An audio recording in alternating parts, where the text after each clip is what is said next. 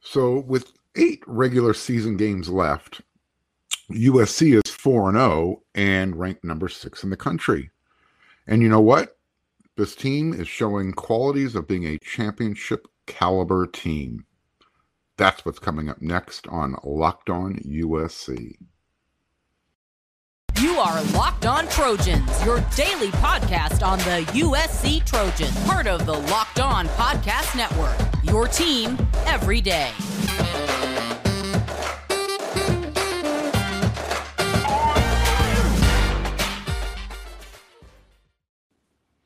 Fight on, everyone. I'm your host, Mark Culkin, and thanks for making Locked On USC your first listen every day. Whether you're watching on YouTube or wherever you download your podcast, we're free. And thank you so much for coming along for the ride. Without you, this show is meaningless. And without you hitting that subscribe button on YouTube, it doesn't help. So please hit it. It means a lot more than you think. And if you just want to hear the voice and you want to respond, go ahead and follow me at my Twitter at Mark Culkin. And again, wherever you download your podcast, you can find this show. So when you're wrong, you need to say so. I always say your best ability is accountability. And I was wrong about this USC team heading into their game against Oregon State. Uh, it wasn't high scoring it was an ugly knockdown, drag them out, full tussle defensive win for the Trojans. Um, and it was beautiful. It was the, probably the most beautiful, ugly win in a long time. And I'll tell you what, I learned a lot about this squad. Um, Lincoln Riley, uh, what let's just go here. What did USC learn about itself following their game? Lincoln Riley learned this quote, We have guts, we have some toughness. This was a tough, hard hitting game, and we knew it would be. It certainly wasn't perfect, but we found a way. It was awesome. End quote. I'll tell you what, we're also learning that uh, Riley's squad, uh, they're multidimensional. And I'm not just talking about on offense. USC is more than just Caleb Williams waiting for Jordan Addison and Mario Williams to get open downfield. Uh, and they get and he gets to do that while the O line uh, keeps his uniform clean for the most part during the game. Well, the Trojans have learned through their first three games and now into their fourth game, uh, they have a running game that they can lean on to get them the yards uh, when they when the passing game isn't working. So for their first three games, USC amassed over 600 yards on the ground. That's over 200 per game average. They didn't quite get there on Saturday. Uh, they they were only able to get 177 yards on the ground. Still pretty damn good. Um, Travis Dye was able to uh, get 133 of those yards. Um, and he did that on 19 carries, which is a about a seven yard per per clip every time he touched the ball. That'll get it done. And guess what? He probably would have had more yardage on the ground and maybe even a few more uh, YAC after catch um, if Caleb Williams was able to complete more than 44% of his passes uh, on Saturday. Yeah, uh, you heard that correct. He had a really poor performance uh, in the passing game. There's no other way to state it. Um, whether it had something to do with the Reser Field's crown, which, uh, you know, if you've ever been on a pitching mound, you know you're throwing down from the from the middle of the field crown to the sideline. There's about a six inch uh, drop. Uh, so I don't know how much that played a role, but um, man, Caleb couldn't hit the broadside of a barn, and uh, there was a lot of wide open wide receivers that he was missing. Uh, he finished the game though, going you know 16 for 36, 180 yards, and one huge big time throw for the winning touchdown with about a minute 14 or so left in the game. So uh, Caleb's performance was at least in the passing, was so bad. He made Oregon State's quarterback Chance Nolan look good, and Chance only completed 58% of his passes, and he threw four interceptions. But he looked more comfortable back there. At least uh, he looked more comfortable till the end of the game, because that's when uh, USC's defense made the play when they had to. We'll get into that. Um, so when you have an offensive game plan that that couldn't execute for most of the game, again, the Trojans they found they found out something about themselves. Uh, they discovered that they have championship qualities. Look, almost every team, almost every championship team, um, including every Heisman candidate, uh, they're going to have games like the game USC played and the game that Caleb had on Saturday up at Oregon State. Um, but again, those types, those teams and those individuals, they find a way to win those types of games when nothing's going right. And that's what happened on Saturday. Um, and it happened on their final drive with two huge plays. Um, first, you, you, how do we not talk about? I guess it's being dubbed the the Neilon nudge, as opposed to the Bush push. So on fourth down and six, and uh, just a huge play by by Brett Neilon. Caleb had was running for the first down. It was short by a good two yards.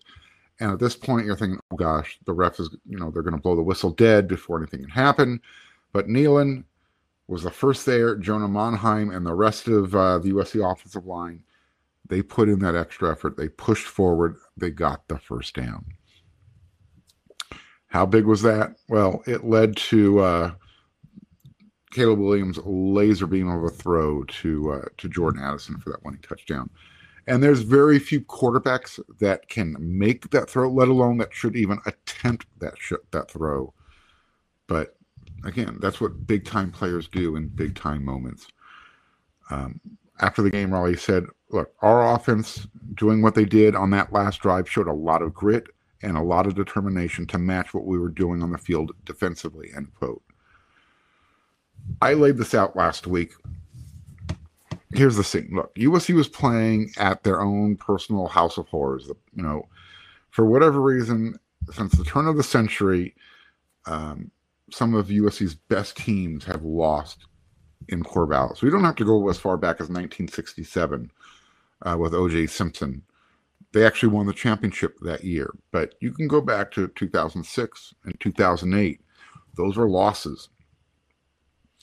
Um, in two, you know, 2008, USC was number one. 2006, USC, I think, was ranked number three. 2005, it took a Reggie Bush moment to escape. I think was this. This was John Carpenter's lost script for the movie The Fog, um, because without Reggie Bush and that punt return on special teams, who knows if they leave Reser Stadium victorious on that day, right? So, so far, USC has played two conference games on the road, and they played them at places where they have struggled. Um, again, I said since the turn of the century. First one was at Stanford. I would I just went over those games um, in Corvallis where USC has had a, a, tough time winning, and they met both challenges um, against teams that embarrassed them last year in Los Angeles. So, look, playing on the road is hard playing conference games on the road is even harder because of the familiarity factor. Uh, even against teams that you're you are supposed to beat. Um, again, they know you. They play you tougher. They know your tendencies. Even you know when you've got a new coaching staff, film is out already by the time you're you're playing conference games. Even you know Stanford, they're familiar with the USC players. Oregon State, they had a little bit more film to work with. So um, when you look again now that USC they're two and zero oh, uh, in conference, and they've got two more challenges now immediately ahead of themselves. Obviously, the first one they can't they can't let that they cannot let down their guard coming home this week to face a an an ASU team that has no business being on the same field with USC this year. Uh, a loss at home to ASU would be disastrous, to say the least, uh, because challenge number two is the week following when USC travels to Utah. If look, if USC is finding out that they're a that they're championship quality, um, USC has already found out on the road that they can win games playing defense, and that they're not only an opportunistic defense, they're actually pretty damn good uh, when they play assignment football. And that's what they did up in Corvallis. And it's good that they're finding this out early. Now, if this team can just fix a couple of issues on special teams, this team will not only feel special, they will also look special. So here's what we need to do. Here's what you need to do. you need to head on over to uh, LinkedIn jobs. You know why? Because these days are a new potential hire can feel these days every new potential hire can feel like a high stakes wager for your small business. USC had one of those high stakes uh, hires and it's paying off for them. You want to be 100% certain that you have access to the best qualified candidates available. That's why you have to check out LinkedIn Jobs. LinkedIn Jobs helps you find the right people for your team faster and for free. So when you get head on over there, add your job, and then go ahead and hi- and then add the purple hashtag hiring frame to your LinkedIn profile, so you can spread the word that you're hiring. Simple tools like screening questions it makes it easy to focus on the candidates with just the right skills and experience so you can quickly prioritize who you'd like to interview and hire. It's why small businesses rate LinkedIn jobs number one in delivering quality hires versus the leading competitors. LinkedIn jobs helps you find the qualified candidates you want to talk to faster. Post your job for free at linkedin.com slash locked college that's linkedin.com slash locked on college to post your jobs for free. Terms and conditions apply. So last week it was Solomon Byrd. This week it was a new uh, defensive player that arrived to USC through the transfer portal. Solomon Byrd created turnovers, created havoc, uh, this week, the USC defense created four more takeaways.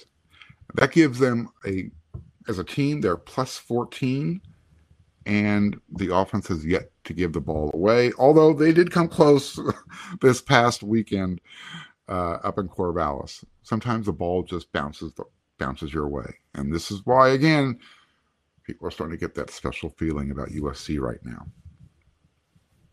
So again, they're plus 14. That leads the country. And I'll tell you what, I mentioned Solomon Byrd and what he did so far.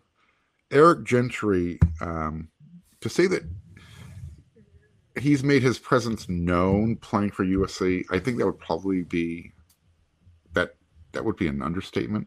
It would be very obvious um, that Eric Gentry has made an impact. Look, uh, I, am not going to speak for every Beaver fan, but following Saturday's contest, I think it's safe to say that uh, they probably don't want to see any more of Eric. Now, look, it's a possible. It's possible they can meet up again in the conference championship game. Um, who knows? We'll see. They still got some tough games, including uh, they head to Utah this week we're rooting, right? I think we're are we rooting for them or do we want Utah to stay with one loss? I think we want Utah to stay with one loss. Nevertheless, I digress. Every against Oregon State had an interception.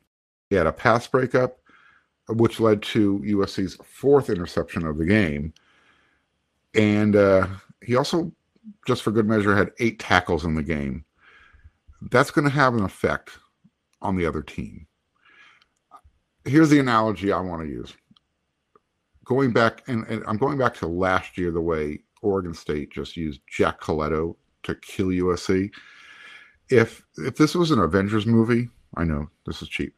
It would be like Loki saying, "I have an army of Jack Colletto," and USC responding with, "Well, we have a Gentry." That's what Eric did to uh, to Oregon State on Saturday. He was just more impactful than than Jack Colletto was this time around. Um, and it also pre- it prevented the Beavers from beating USC back to back times, going all the way back to 1916. So while they didn't play in 1915, I'm not sure why. Uh, Oregon State did beat USC on consecutive games in 1914 and 1916. Eric Gentry and USC's defense played a big role in preventing that from happening again. Uh, I mentioned uh, the four interceptions. USC now has 11 as a team through four games. That's not a fluke. Um, that's coaching. That's development. And uh, you know, let's let's give kudos to Coach Donte Williams in the secondary, along with you know, as well as to Alex Grinch and to the entire defensive staff. But Donte now gets to focus on his craft without having to focus on the entire team, and it's paying dividends. Look, Mekhi Blackman had another really solid game. They tried picking on him. He made a huge interception uh, down around the five yard line when they tested him. Did he get away with a little tug? Maybe. But uh, you know what? They got him the against Stanford a few times and they probably shouldn't have. So it all evens itself out, right? Um, so again, that's that's not a fluke. That's that's coaching. That's development. That's the players trusting the coaches to put them in the right situation, uh, even when everything isn't going according to plan. Like you know, scoring touchdowns and capitalize on all the mistakes uh, that USC's defense was forcing Oregon State to make. Think about that. USC created four more turnovers and they only had 17 points to show for it at the end of the game. But it was enough to win. Uh, Riley said after the game, look, if everything's rolling and you go separate, that's awesome. Obviously, we want that to happen every week, but that's not college football. It doesn't happen like that all the time. How many times you see a really good team go in and get upset or beat in a tough road atmosphere like tonight? I mean, it happens all the time, but that's where you separate yourself. That's where that's really the really great teams find a way no matter what the circumstance. And we found out we found a way tonight, end quote. It was such a sequence and finish, Riley said after the back and forth.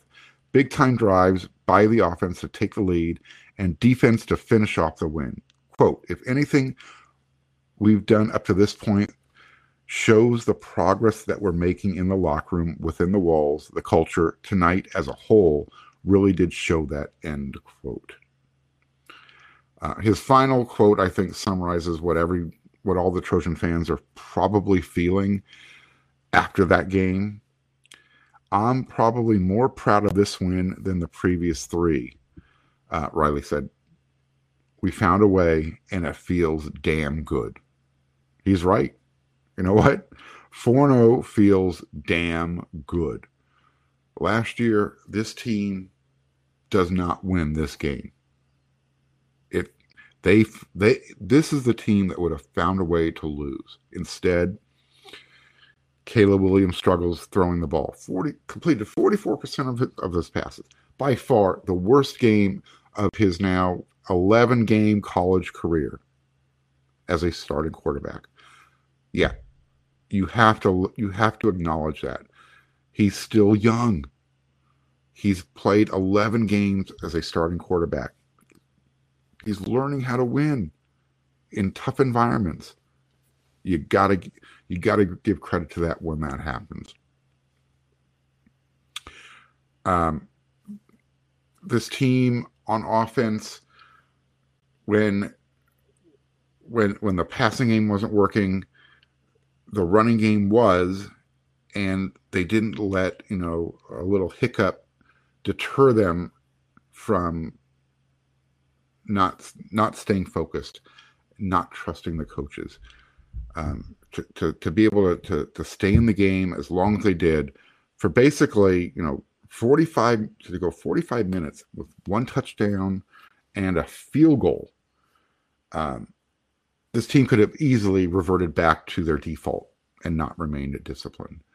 So it's a good sign going forward. And this is what championship teams are made of. These are the qualities you look for. And the fact that it's already happening four games into the season with all these new transfers and the most unique roster ever put together in college football. USC fans, you should be pretty excited and you better be at the Coliseum Saturday night for that 7:30 p.m. kickoff because this team is fighting like you've never seen them fight before and you should show that appreciation. Get out there. Make, you know, let them feel what it feels like to be 4-0 and the number 6 team in the country. It would mean a lot. So, USC I mentioned it. They're number six. This is their highest ranking in the poll since September of 2017. 2017. That's five years ago. And um, they actually moved up one spot. They were number seven. They moved up to number six because our good friends from Oklahoma, they choked away a game at home against Kansas State. That's right. So the Trojans are now the highest uh, ranked of the four Pac 10 plus two teams that are in the new top 25 AP AP poll top 25. Um, USC is number six in both AP and coaches. We only go over the AP poll uh, on Locked On USC because uh, the coaches poll doesn't mean anything, and they don't watch the game. The coaches they're more involved with their own games.